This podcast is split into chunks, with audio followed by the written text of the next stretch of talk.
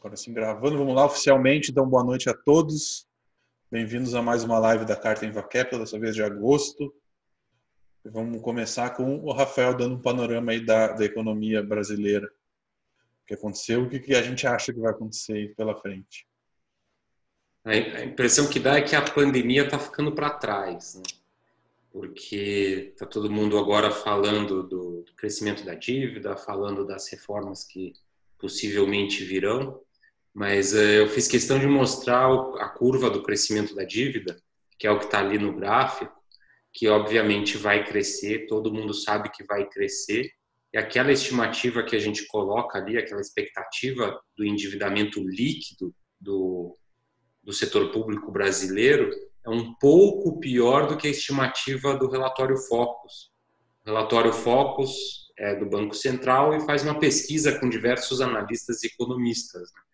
Então, o resultado da, da expectativa do relatório Focus é um pouquinho melhor do que essa que a, a gente apresenta ali.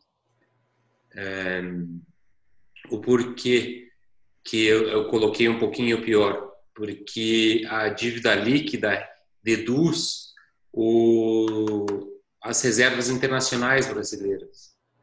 E a reserva internacional cresceu por conta da alta do dólar, então acabou maquiando um pouco o crescimento da dívida. Aí, claro que ninguém sabe se isso vai acontecer, mas eu tentei normalizar o valor da reserva trazendo o dólar para algo próximo de 4, o que não é nenhuma aposta, mas é só para mostrar que o endividamento líquido talvez seja um pouquinho pior do que as estimativas, caso o dólar volte para um padrão normal, que eu considero que seria algo próximo de 4.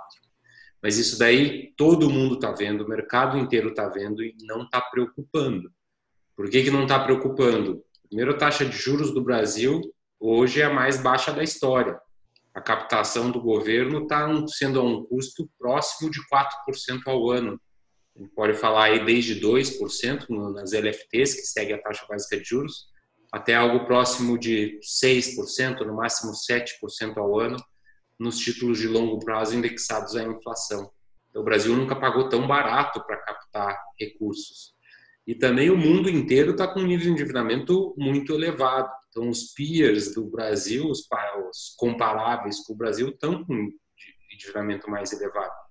Claro, China tem muito caixa, Chile é um país que tem muito pouca dívida, mas na média os países do mundo todo vão se endividar mais esse ano. Então não é nenhuma novidade, todo mundo sabe disso. E a inflação ficando razoavelmente baixa, a taxa de juros vai ficar razoavelmente baixa e não tem grandes riscos de insolvência. Claro, desde que o Brasil volte a crescer em algum momento do futuro. Não crescemos no ano passado, mas foi por uma razão até que boa, porque o governo reduziu de tamanho, reduziu seus gastos e acabou contribuindo negativamente para o crescimento do PIB. Então, esse crescimento da dívida não precisa se preocupar, pessoal. Todo mundo sabe que vai crescer e todo mundo já colocou isso nos preços. Caso isso piore muito, se o endividamento não parar, o endividamento líquido não parar abaixo dos 80%, o endividamento líquido chegar a 100%, o endividamento bruto chegar a 120%, aí o cenário pode ser outro. Aí é uma outra história, mas não está na mesa ainda. A gente não acredita que isso possa acontecer nesse momento. É, só comentando ali embaixo, escrevi sobre o Renda Brasil. Renda Brasil é um projeto que vai incrementar o, as despesas do governo. A gente não sabe em quanto, mas serão, serão de algumas dezenas de bilhões de reais por ano. Então, a reforma tributária, que é bem provável que agora venha, não esperem que terá redução de impostos, muito provavelmente vai ter uma elevação de impostos. Só esperamos que não seja muito grande e que, junto a esse pequeno aumento de impostos, venha uma grande facilitação para as empresas calcularem os impostos, que hoje é muito difícil. Então, a reforma tributária deve vir, o Bolsonaro está conversando mais com Bolsonaro, desculpa, o Guedes está conversando um pouco mais com o Maia e eles estão costurando aí algumas propostas que devem vir. Seria uma proposta para a reforma tributária que talvez venha em partes, junto com com isso deve vir o, a Renda Brasil, que seria uma reformulação da, do Bolsa Família e para continuar esses benefícios que são, foram temporários agora nesse período de pandemia, que está trazendo muita popularidade para o governo, né? Bolsonaro está conseguindo se manter com popularidade alta, talvez por conta. Não, e, esse, e, esses 600 reais por mês é, diminuiu. Teve um estudo da Getúlio Vargas, diminuiu muito a pobreza no Brasil, por incrível que pareça, né? 600 reais por mês é, diminuiu muito a pobreza no Brasil e faz muita diferença para muita gente. Então, então, essa, a renda mínima será implantada muito provavelmente pelo governo Bolsonaro. É. Tem uma briga se a renda mínima é algo inventado pela esquerda ou pela direita, né? mas fato é que é o Bolsonaro que vai implantar isso. Há um pequeno custo que vai ser pago pela reforma tributária. Agora tem uma, um fato interessante, parece que o Maia quer colocar também em pauta uma reforma administrativa. Não sei, pode ser inteligente de botar a Renda Brasil junto com a reforma administrativa para tentar aprovar ambos, porque o dia que ele quiser aprovar a reforma administrativa sozinha, acho que vai ser muito difícil, vai ter muita força contra. Né? Então são capítulos aí para os próximos, os próximos meses, eu diria assim, e é, um, é até é, positivo, porque quer dizer que o governo e o Congresso estão começando a trabalhar em prol de algo que se imagina ser melhor para o futuro. Acreditamos que seja, e é isso que está sendo é, colocado nos preços, eu diria. Agora, Luiz, vai para outra página, por favor. Ali a gente apresenta um pouco dos dados do positivos em relação à economia.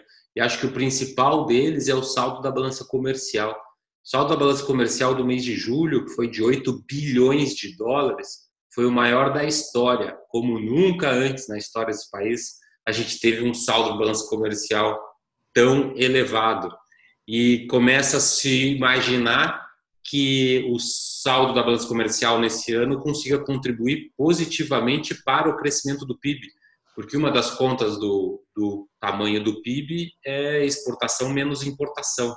Então, talvez o saldo da balança desse ano seja maior que do ano passado, não por conta de aumento de exportação, mas por conta da redução de importação. As exportações estão conseguindo se manter alto graças à agropecuária, também setor de madeira está exportando bastante. É, só o setor de agropecuária exportou 10 bilhões de dólares agora no mês de julho. Foi recorde de exportação de carne, 600 mil toneladas de exportação de carne, se não me engano, só de frango foram 300 e poucas mil toneladas.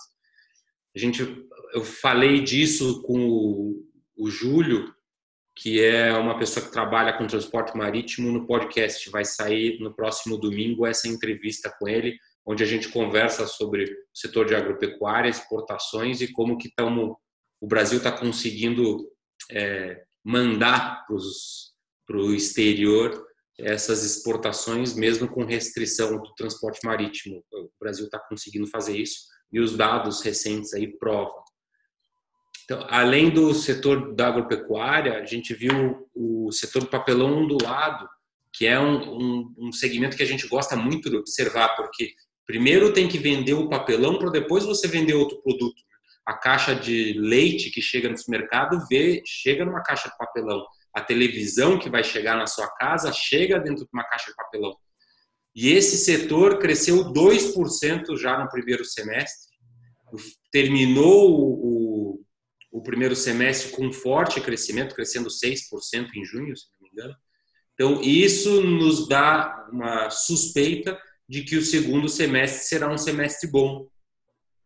O primeiro foi péssimo, obviamente, mas tem grandes chances realmente de haver recuperação. Caso contrário, as empresas estariam comprando produtos de embalagem para embalar os seus produtos para serem vendidos na conta final. Então, foi bastante curioso ver esses dados, confesso que fiquei um pouco surpreso. E, e aí um outro setor que também está indo bem é o setor de material de construção civil. Também estão crescendo muito, começou a faltar produto e os preços, principalmente na região centro-oeste e nordeste, subiram. Subiu por quê? Porque está faltando material lá na loja de material de construção civil. Então, é uma, isso talvez tenha tido muito benefício do, do desses 600 reais aí que as pessoas estão ganhando, mas fato é que é o outro segmento que não está reduzindo de tamanho. Claro que varejo, turismo está reduzindo de tamanho, está bastante complicado, mas não é de todo ruim. A gente tem uma expectativa de retomada. E aí, é, esse Ibovespa, esses preços dos ativos que estão mais elevados, que no mês passado a gente suspeitou que pudesse ter ficado caro, estamos começando a mudar de ideia. Talvez não tenha ficado tão caro, não, porque a taxa de juros está muito baixa. E tem vários setores aí que estão crescendo esse ano e diversos outros que devem vir para próximo da normalidade aí nos próximos meses. Então, não há grandes razões para o investidor reduzir muito o risco dos seus portfólios, tá? É, vocês vão ver daqui a pouco que a nossa recomendação não é reduzir muito o risco, são só pequenas mudanças estratégicas, táticas, eu diria. Antes de continuar, uma pergunta relacionada ao assunto aqui: as exportações não estão aumentando por conta do dólar sobrevalorizado? Ah, sem dúvida nenhuma está contribuindo, mas, por exemplo, o setor de madeira, até onde eu descobri, o setor de madeira está exportando porque os americanos, assim como os brasileiros, estão reformando suas casas. Inclusive, eles estão no verão, agora eles parece que têm uma tendência de reformar suas casas no verão. Então, com a madeira brasileira mais barata, talvez, em, em, em dólar, e eles querendo reformar suas casas, não tinha como não aumentar a exportação. Exportação de alimento. Exportação de alimento ocorre muito por conta do problema na China. Tem um fato curiosíssimo que vocês podem escutar no podcast que liga o coronavírus com o aumento de exportação de carne. E o coronavírus também com o problema da gripe suína que eles tiveram lá. Escutem o podcast na próxima segunda-feira que, que a gente fala sobre isso. Então, pode ser, mas eu acho que o efeito do dólar é pequeno, porque o que está sendo exportado é, é, é, alimento e madeira. Claro que não é só isso, né? mas são dois itens bastante relevantes. E uma outra coisa importante, a importação no ano passado, se eu não me engano, foi muito forte em equipamento para a indústria de petróleo, que talvez não se repita nesse ano também, até porque a indústria do petróleo passou por um susto bastante grande no primeiro semestre. Eu não acho que é só efeito do dólar, não. Acho que é, é algo mais, mais relevante do que apenas a cotação do dólar. É, sobre os indicadores aqui, eu quero chamar a atenção aqui para a parte de renda fixa. É, com essa redução dos juros a 2,25 e provavelmente amanhã vamos ver mais uma redução. O Selic deve chegar a 2, o CDI já está em 0,19 ao mês, mais ou menos. É, muitas, muitas matérias a gente viu que ah, a renda fixa acabou, a renda fixa vai morrer. Mas vendo as linhas de baixo, a gente vê que não é bem o caso, né? Por exemplo, as NTNSB subiram 4% no mês no plano de voo que foi mandado, eu coloquei a lista de todos os índices de renda fixa da Ambima. Então, a renda fixa é uma classe gigantesca, é a maior classe de investimento do mundo. Todos os bancos estrangeiros ganham muito mais dinheiro com renda fixa do que com ações. Então, a renda fixa está apenas começando no Brasil. E a gente vai ter que se acostumar a que a renda fixa não seja mais fixa como antes. Esse é, é o único porém vai ter que aprender a lidar com diferentes tipos de investimento, vencimentos, crédito privado, crédito público e por aí vai. Então a renda fixa não acabou, ela só vai ficar diferente. Foi um mês geral bom, com exceção dos fundos imobiliários. Não tá fácil, depois a gente vai falar sobre fundo imobiliário.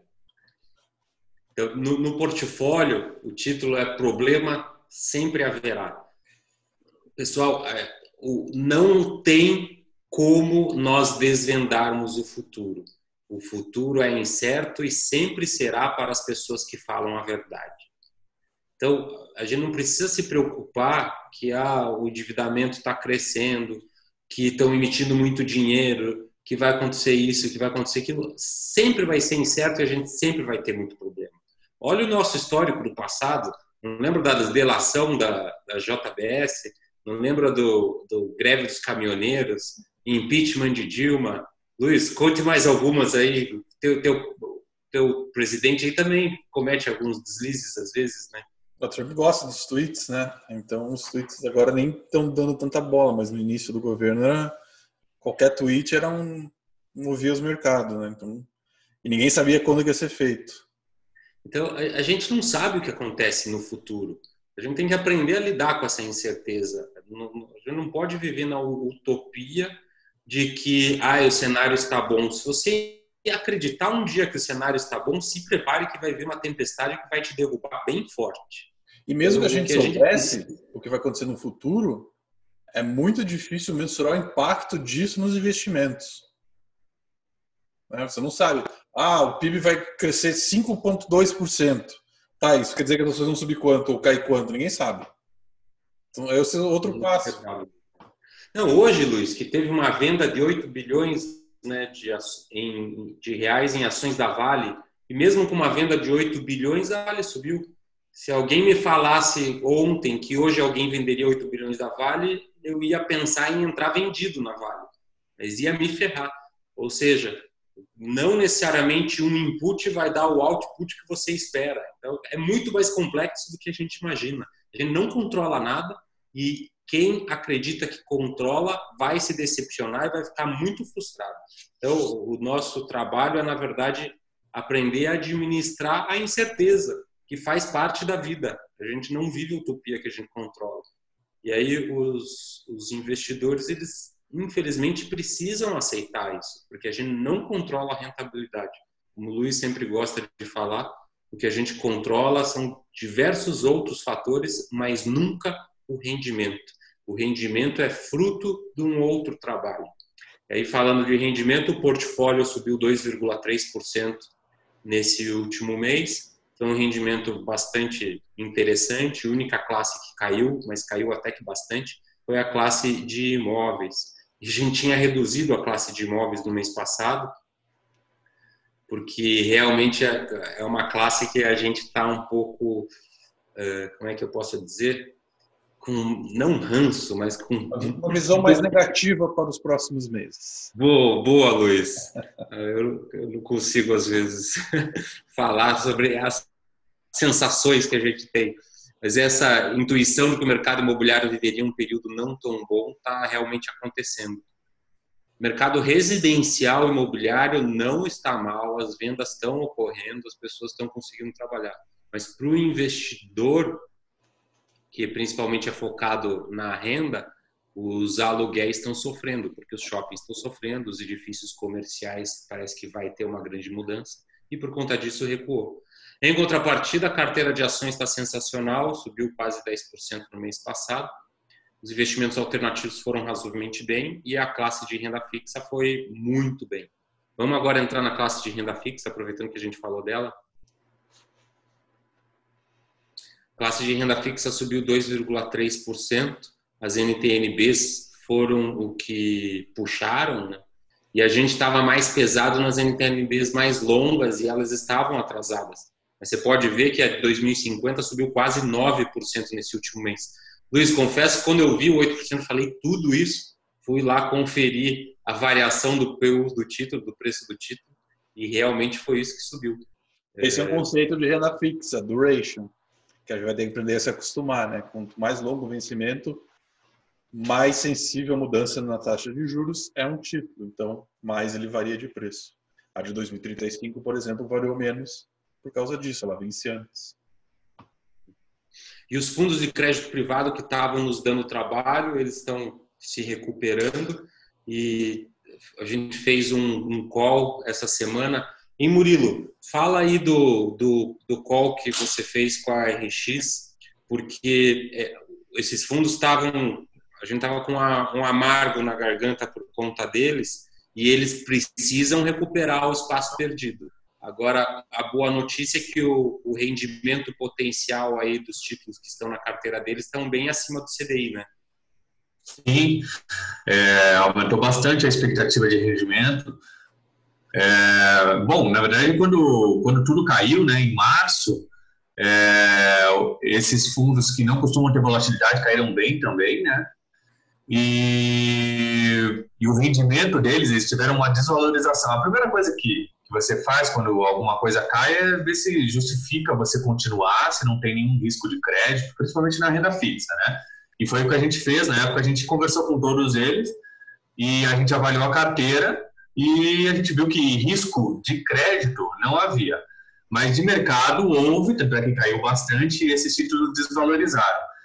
É, acho que é legal comentar, eu tentei explicar na carta, depois eu vou ler ali, mas a ideia é que esses títulos desvalorizaram e passaram a render mais a partir desse momento. Então, um exemplo, eu tentei utilizar o mercado imobiliário para explicar como funciona a renda fixa, né? É, imagine que você tem um imóvel de 100 mil reais e você ganha meio por cento, ou seja, 500 reais por mês, e por um motivo qualquer esse imóvel passa a valer 70 mil reais. Então, assim, o aluguel, né, se nada mudar nisso e continuar alugado, você vai continuar recebendo 500 reais. Esses 500 reais que antes era 0,5% passa a ser 0,7%. É a mesma coisa que aconteceu com os títulos de renda fixa. Eles desvalorizaram e agora eles passaram a ter um rendimento, passarão, né? E já, se você for ver, vamos ver qual foi o rendimento do Arts. É, foi 0,7%. Os dois. 0,7%. Então você imagine, é, a expectativa é que, eu acho que já deve ser o terceiro mês que ele está vindo mais ou menos com esse rendimento e a expectativa é que mantenha. É, eu escrevi ali que ele, o carrego desse fundo subiu de CDI mais 0,20 para CDI mais 1,7. Então a gente pode esperar aí uma recuperação, é, digamos assim, mantida para os próximos meses, né? Não só dele, como do Capitânia, né? Eles têm mais ou menos a mesma a, a mesma característica. E, e a rentabilidade nos últimos 12 meses está em 5,7%. A gente está perdendo nos últimos 12 meses para o benchmark, que está dando 7%, mas uh, do ano está tá muito parecido. No ano ali a gente está com 2,5 contra 3,3 do benchmark, que é o IMA geral XC, aqui a gente obviamente não compara com o CDI, que não seria justo comparar essa carteira com o CDI. Muito difícil ganhar do IMA geral, mas a gente vai continuar trabalhando para chegar mais próximo dele. Essa daqui é a única carteira que a gente está perdendo o benchmark, é a carteira de renda fixa. Agora vamos para a carteira de imóveis, que é a carteira que está no momento mais sensível.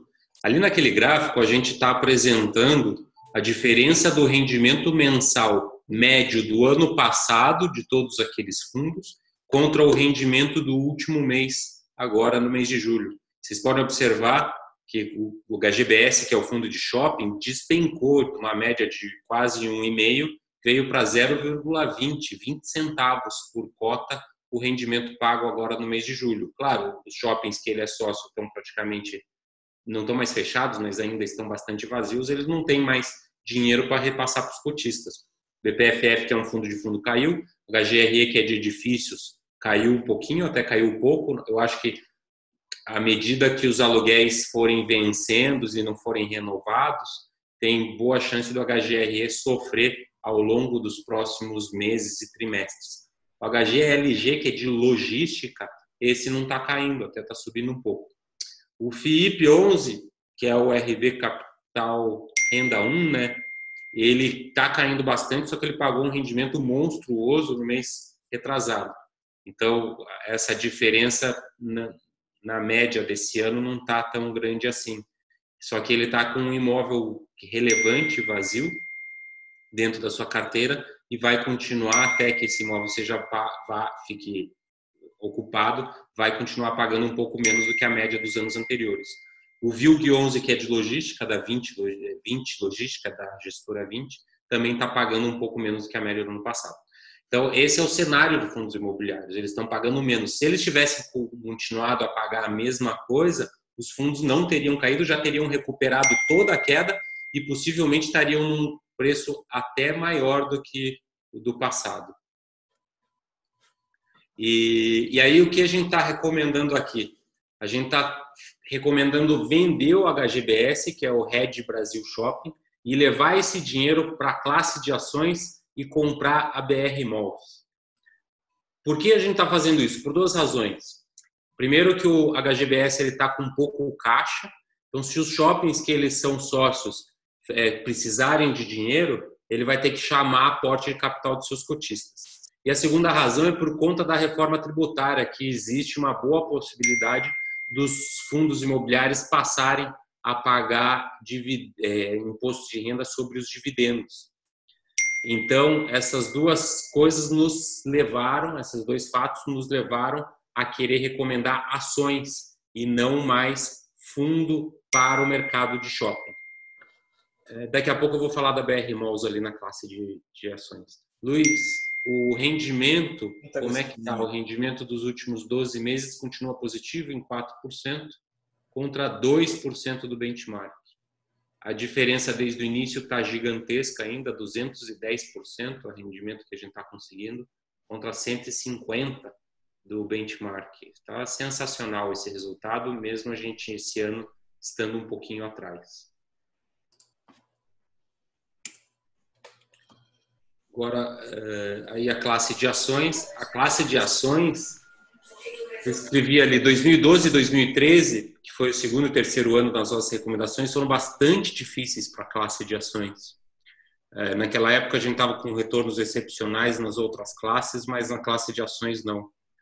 Agora, os últimos anos está sendo realmente sensacional. Esse ano a gente está com chave de ouro.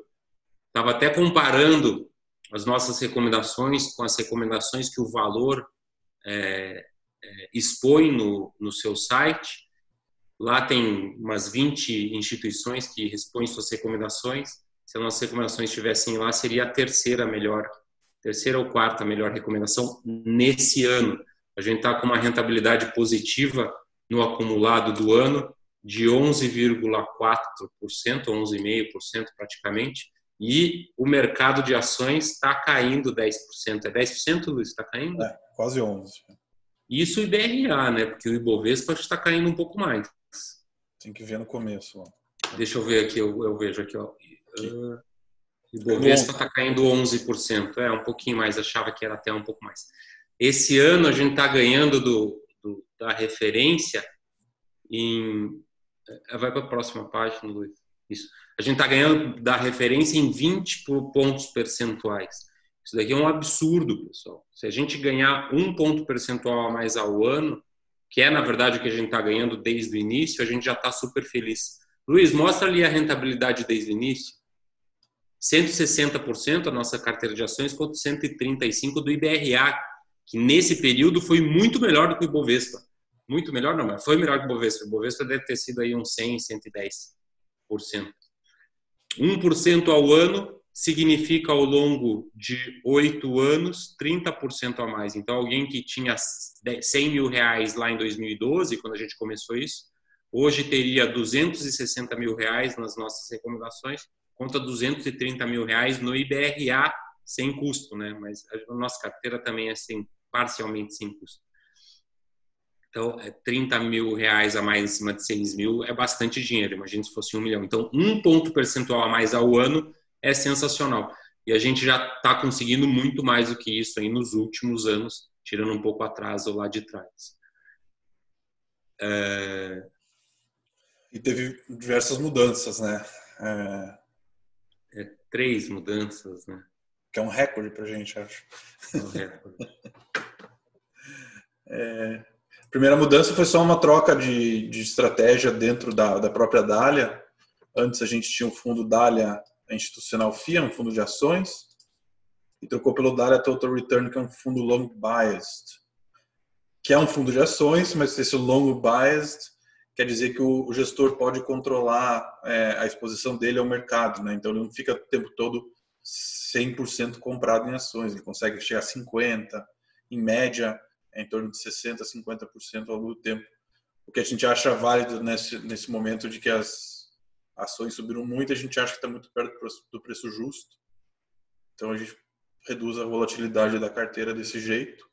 Perfeito. É, lá no começo do ano, no final do ano passado, a gente colocou o Opportunity Long Bias, que era para com esse objetivo, e deu bastante certo, porque o mercado depois recuou, ele recuou muito menos e agora que o mercado voltou para um nível que a gente não considera mais tão barato assim, a gente está fazendo a mesma coisa numa outra parte do dinheiro, tirando de, de puramente comprado para um outro produto que pode ficar parcialmente comprado em bolsa de valores, ou seja, se recuar o mercado de ações, ele vai conseguir amortecer, ou pelo menos essa esse é o objetivo que ele tente amortecer. Aí a outra recomendação que eu tinha comentado ali, a BR Malls incluir. Por que a gente incluiu a BR Malls e não Iguatemi, Multiplan, Alliance, Sonai ou General Shopping, que são os shoppings que tem na bolsa? Porque a margem que a BR Malls tem é uma margem sensacional, similar à do Iguatemi e à da Multiplan. Uma margem EBITDA próxima de 70%, uma margem líquida próxima de 50%. Claro, nos períodos normais, né? Esse segundo trimestre vai ser bem diferente disso. E eles estão com 800 milhões de reais em caixa. Eu fiz a conta, eles poderiam ficar fechado por um ano e meio pagando todas as despesas, as despesas financeiras, pagando a dívida, porque nos próximos 12 meses praticamente não tem dívida vencendo. Então pode fechar todos os shoppings por 12 meses que eles conseguiriam aguentar mais de um ano. E, e a outra razão é que a BR Malls custa praticamente metade do que custa a Multiplan e a, a Iguatemi de maneira relativa ela está abaixo do seu valor patrimonial, se não me engano, 70% do valor patrimonial, enquanto as outras duas são bem acima do valor patrimonial, praticamente 200% o dobro do valor patrimonial. Então a gente acha que seria a melhor opção para é, repor o segmento de shopping. Você vai falar, Rafael, os shoppings estão parados, estão fechados, como é que você está apostando nisso? A gente tinha dois fundos imobiliários de shopping, reduzimos exposição de shopping no, no primeiro trimestre do ano, ali entre fevereiro e, e março, acho, acabou sendo bom, porque o mercado de shopping vai demorar mais para recuperar. A gente só não sabia que edifício sofreria ainda mais. Também reduzimos exposições em edifícios comerciais. Mas nós cremos que em um prazo aí de próximo de um ano e meio, os shoppings voltarão a muito próximo da normalidade. Ou seja, o Natal do ano que vem, a gente acredita que vai ser muito próximo da normalidade. Então, por isso, a gente é, vai manter mais ou menos o mesmo volume de recursos que a gente acredita ser adequado para os nossos investidores, a gente vai manter nesse segmento de shopping. Podemos estar errado? Claro, podemos estar errado. Mas se a gente tiver certo, a gente acredita que tem potencial de subir pelo menos uns 50% essas ações da BR Malls até o final do ano que vem. E aí a gente acredita que vale a pena é, correr esse risco porque o potencial de retorno é bastante interessante. BR Malls está caindo 50% nesse ano, então se fosse voltar para o preço do começo do ano, ela teria que subir 100% ainda. E recuperou muito pouco, obviamente. Aí outra alteração é sair da Schulz. A Schulz é uma empresa principalmente de compressores, compressor de ar, e teve um bom desempenho aí nos últimos meses, teve uma recuperação ótima e a gente acha que seria o momento de sair dela e buscamos um outro fundo de investimento.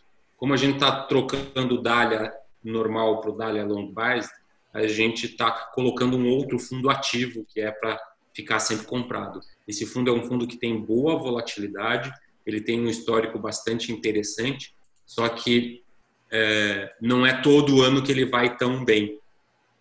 O ano passado ele foi muito bem, esse ano ele não está indo tão bem, não me preocupo com isso. Espero que o ano que vem ele tenha um desempenho extraordinário, até porque esse ano a gente já criou bastante gordura, estamos ganhando 10% esse ano em ações, que é o que a gente ficaria bastante feliz de ganhar ao longo de um ano e ao longo de um ano normal. Esse ano o mundo está praticamente acabando e a gente está ganhando 10% em ações, então se manter isso até o final do ano, já estaria bastante feliz. Então, o RIX pode trazer rentabilidade para nós só no ano que vem, que a gente tá, vai estar tá bastante é, feliz e satisfeito com ele.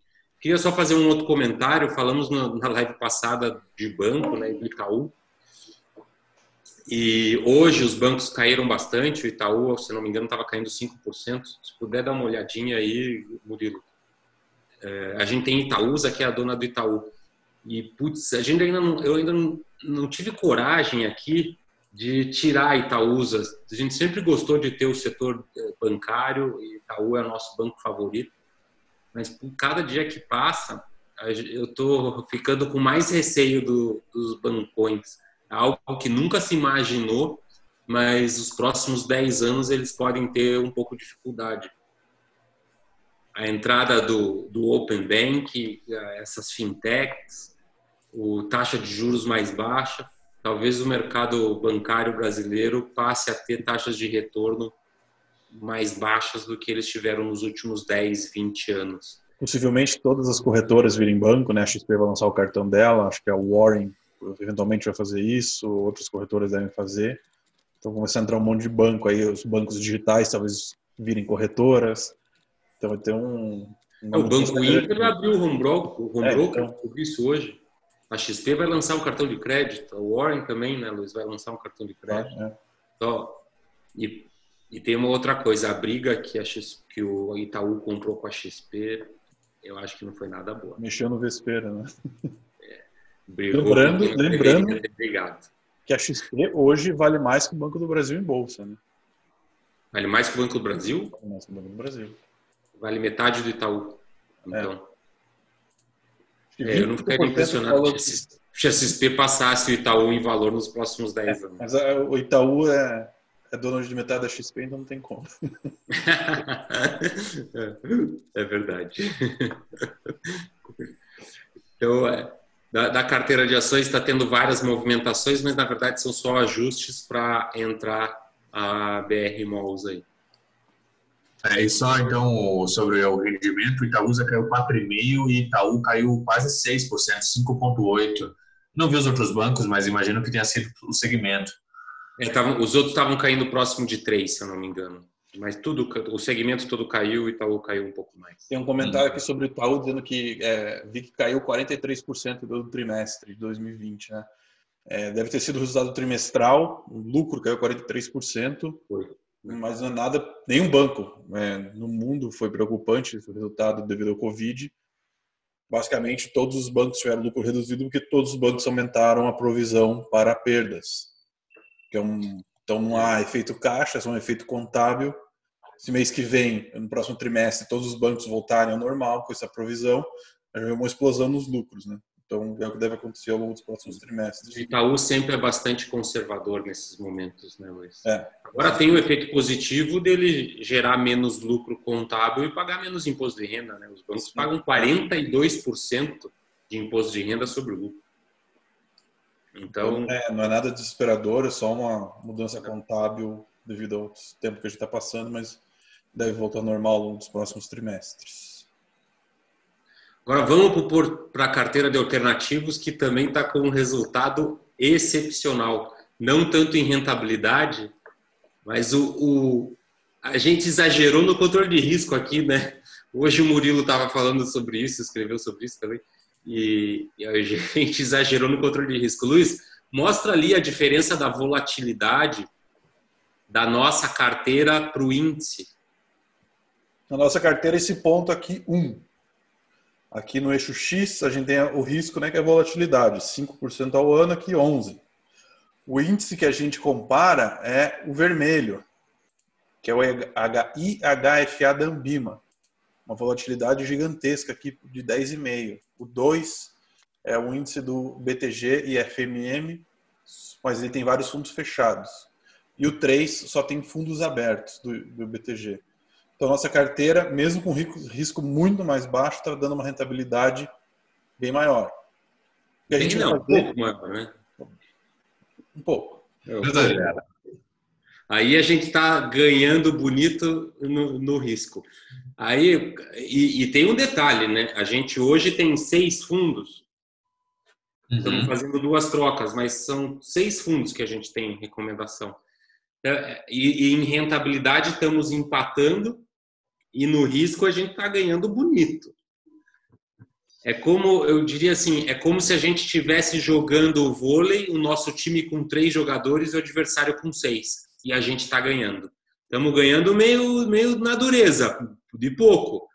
Uma diferença pequena, mas estamos ganhando com só metade dos jogadores do adversário. Isso daqui, isso daqui não existe, pessoal. Isso daqui é um negócio sensacional. Só que a, parece que a gente exagerou um pouco no controle do risco. E a, as mudanças que estão sendo feitas agora nesse mês é para a gente aumentar um pouco o risco da carteira dos, dos investimentos alternativos. Com isso, a gente imagina que a gente consiga nos distanciar dos benchmarks em rentabilidade. Agora, a gente está pensando não mais em controlar o risco e, e trazer um pouco mais para cima o, o resultado. Então, ali naquela flechinha é o que a gente deseja que aconteça. Vamos aumentar um pouco o risco, ali da casa dos 5 para a casa dos 7, entretanto, vamos tentar elevar a rentabilidade. Esse é o nosso desejo com essas alterações de dois fundos que estamos fazendo ali. Murilo quer comentar sobre os fundos? É, eu vou falar então só a, a, as trocas, né? É, a gente está tirando o Ocan Equity Hedge e colocando o Ocan Retorno Absoluto. É uma troca de fundo da mesma casa, que a intenção é. Eu, eu gosto bastante dos fundos da Ocan, não é à toa, já acho que é o segundo, o terceiro fundo que a gente coloca. É, os gestores são muito bons e eles têm. É, uma, a Ocan tem uma, uma correlação interessante com a nossa carteira. É, ter os dois na carteira não faria sentido porque eles ficariam muito parecidos mas trocando um pelo outro, que aumentaria só a volatilidade, na carteira ela fica bem coesa, fica bem equilibrada. É, a outra mudança que nós fizemos foi o, é, a troca do Távola Long Short pelo Mote, acho que Mote Capital, Equity Hedge. São fundos também com estratégia, eu acho que é, deveria ter colocado ali long short, é uma estratégia também long short, tá? assim como o Távola tá, tá errado ali, temos que alterar. É, a estratégia ele tá errada. É Isso, é. Então ele também não traz, ele não fica muito correlacionado com a carteira, apesar de ele ser um pouquinho mais correlacionado com o tábua, mas ele traz uma volatilidade maior, ele traz mais risco. O objetivo é esse, é trazer mais risco e ter uma expectativa de valorização maior. É... É, eu acho que é isso. É, é uma, é uma casa, assim, eu escrevi que ela é nova, mas ela já tem 4 ou 5 anos e a equipe já tem 20 anos aí, somado, deve ter um, alguns anos de experiência, né? Então, são, são várias pessoas que passaram por casas grandes e que têm bastante experiência para gerir o capital. É sobre o CAN, só uma curiosidade, a gente começou muito tempo antes de virar o era Brasil Plural, com o CAN institucional, aumentamos um pouco o risco para o equity hedge, agora estamos aumentando mais o risco para o retorno absoluto, à medida que os juros é. estão caindo. Agora faz pouco sentido né, você pagar 1, 2% de taxa de administração para um fundo multimercado para ele render 130 do CDI. É, tem... Então a gente está elevando mesmo os riscos, porque agora 130, 150 do CDI não faz sentido. Tem que render pelo menos CDI mais 2% para fazer sentido. É, eu acho que a partir de agora essa conversa de cento e tantos por cento do CDI vai acabar também. Né? Vai ser medido de outra forma o resultado dos fundos. É, e o, acho que o mercado de hedge funds, né? A gente não fala muito aqui no Brasil, não chama de hedge. Nos Estados Unidos, o Luiz já está acostumado, né? Tem, tem muitas casas. Aqui também tem, mas eu acho que elas vão ganhar cada vez mais espaço e elas vão ter que fazer um trabalho espetacular para justificar essas taxas de administração, né? Ou elas baixam, né? Na carta anterior eu escrevi isso.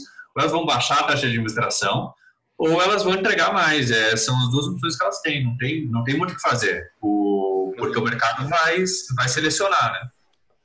Uhum. E na renda fixa, talvez por isso também que os spreads dos títulos privados subiram, né? Porque uhum. não faz sentido você emprestar dinheiro para uma empresa para ganhar 110 do CDI, 120 do CDI. Não faz sentido algum. Tem que, tem que ter um spread maior mesmo, tem que ter um prêmio maior para fazer sentido. Agora, para finalizar, queria só fazer um comentário.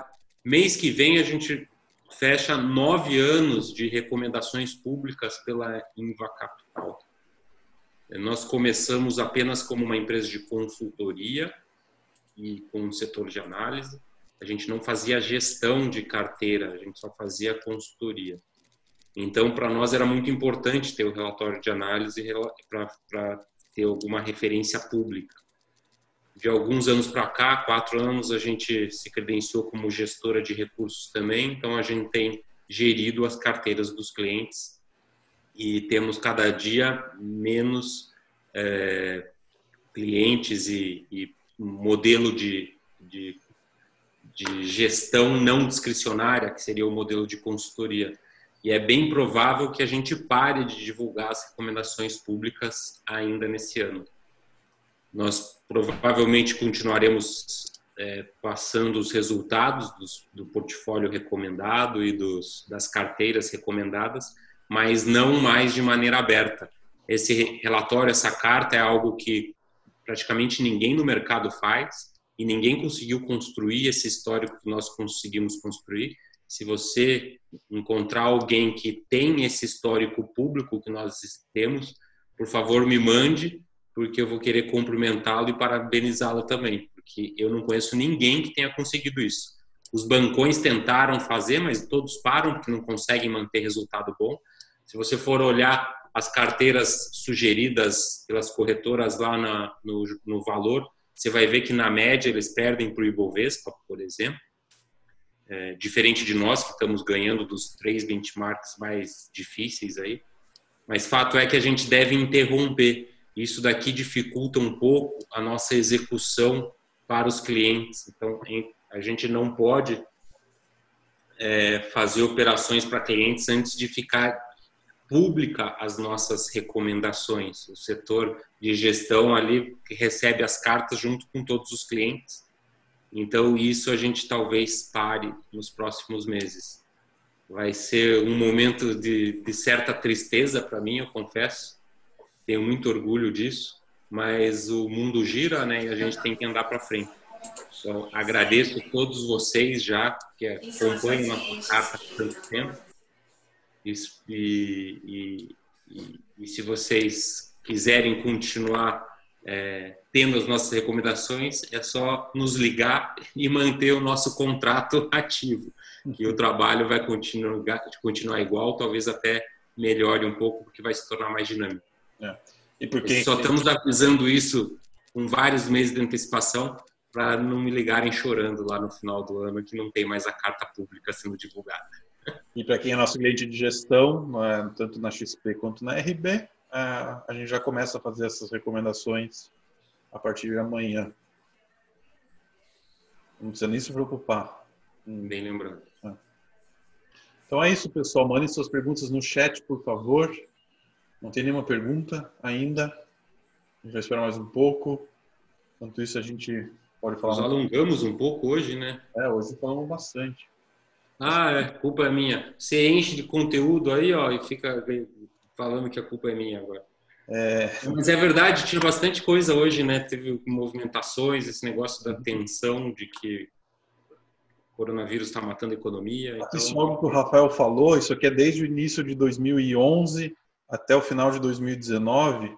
O Ibovespa subiu 66%, ops, cerca de 6% ao ano.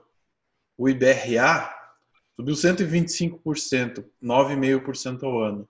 E nossa carteira? Nossa carteira. É que aqui não é igual, que é desde janeiro de, 8... de janeiro de 2011, nossa carteira Mas vai dar uns 150, acho, nossa carteira. É, por aí. Então, é isso. É, alguém me perguntou se está sendo gravada. Sim, está sendo gravada e eu vou colocar no canal do YouTube da Inva Capital ainda hoje. E no podcast também, se alguém quiser escutar no carro e do trabalho será disponível lá. O canal do podcast é o plano de voo, certo, Luiz? É, eu mandei o link aqui no chat para todo mundo. Tá no Spotify, tá na Apple. Na Apple, se você procurar Inva Capital ou plano de voo nesses lugares, vai achar e assina o canal, que sempre tiver atualização, novo episódio, alguma coisa, você recebe automaticamente notificação. Ô Luiz, e o plano de voo escrito, ele está sendo, o blog está sendo atualizado uma vez por mês? É isso? É, eu atualizo, daí também põe os episódios aqui do, do podcast no blog. É, os vídeos do YouTube então dá para acessar por lá também, então é outro jeito. blog também é o plano de voo. Acho que se colocar no Google lá, blog plano de voo, vai para o é. nosso blog. Mas está dentro do nosso site, tem um link lá direto para o blog. o blog ficou uma coisa tão arcaica, né? Parece que estou falando coisa Orkut. O blog é ainda relevante. É, então é isso, não tem mais perguntas, que todo mundo se manteve firme e forte, a maioria das pessoas até o final, então foi bom, pelo jeito. E sempre que tiverem dúvida, podem nos contatar, e-mail, WhatsApp, que a gente tenta responder o mais brevemente. Então é isso, pessoal. Muito obrigado a todos e até o próximo. Obrigado. Tchau, tchau, pessoal. Tchau, boa noite. Obrigado.